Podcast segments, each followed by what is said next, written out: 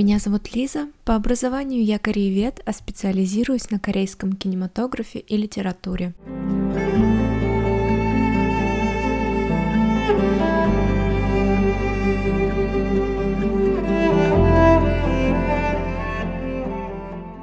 Сегодня мы поговорим об еще одном периоде корейского кино. Как мы помним из предыдущей лекции, первый период корейского кинематографа закончился перед началом Корейской войны. Корейцы только освободились от полувековой японской оккупации, и тут по ним ударило еще одной войной. Корейская война стала самым трагическим событием истории Корейского полуострова второй половины 20 века. Война закрепила разделение Кореи на два отдельных самостоятельных государства. Она длилась три года, с 25 5 июня 1950 по 27 сентября 1953 года. Этими же датами обозначается второй период корейского кино. Как вы можете догадаться, в этот период было больше потерь, чем достижений, поэтому лекция будет особенно короткой. Первое, что стоит упомянуть, это похищение режиссеров, инженеров, продюсеров в Северную Корею. Забрали также и много оборудования, а многие классические киноленты, которые находились в кинотеатрах и хранилищах, были уничтожены уничтожены. Но, несмотря на тяжелые времена, кинопроизводство все-таки продолжалось. Все та же 502-я армия США снимала новости и документальные фильмы. Но вот только свой штаб они перенесли из Сеула подальше от 38-й параллели в небольшой городок Чинхэ. В основном фильмы снимали там или в таких больших южных городах, как Пусан и Тегу. В самом начале периода было снято всего лишь 4 художественных фильма. Среди них «Печальная история женщины» Йоин Эса и «Хэнбу и Нольбу Нольбу, Хэмбуа Нольбу. Этот фильм основан на корейском предании, которое называется «Сказание о Хэнбу». Уже чуть позже корейские кинопроизводители стали прилагать усилия для создания художественных фильмов с хорошей актерской игрой и с развлекательным содержанием. К сожалению, в этот тяжелый период было очень сложно найти качественные ресурсы. Одним из таких развлекательных фильмов стал «Храм Сонбуль». Картина повествует о мужчине, который хотел избежать военной службы и отправился в монастырь. Но главный монах все же его убедил вернуться и поступить на службу. Такие фильмы, естественно, снимались не просто так, а скорее с целью поднятия духа патриотизма. Снимали также и триллеры, например, фильм о преступной группировке «Ночь ужаса» Кумпо Пам режиссера Сон Чона или «Рука судьбы» Унмёнге Сон режиссера Хан Хён Мо. Корейскому кино также присуще поучать и наставлять зрителя. В этот период был снят фильм «Улица солнца» Тэянге Гори, история об учителе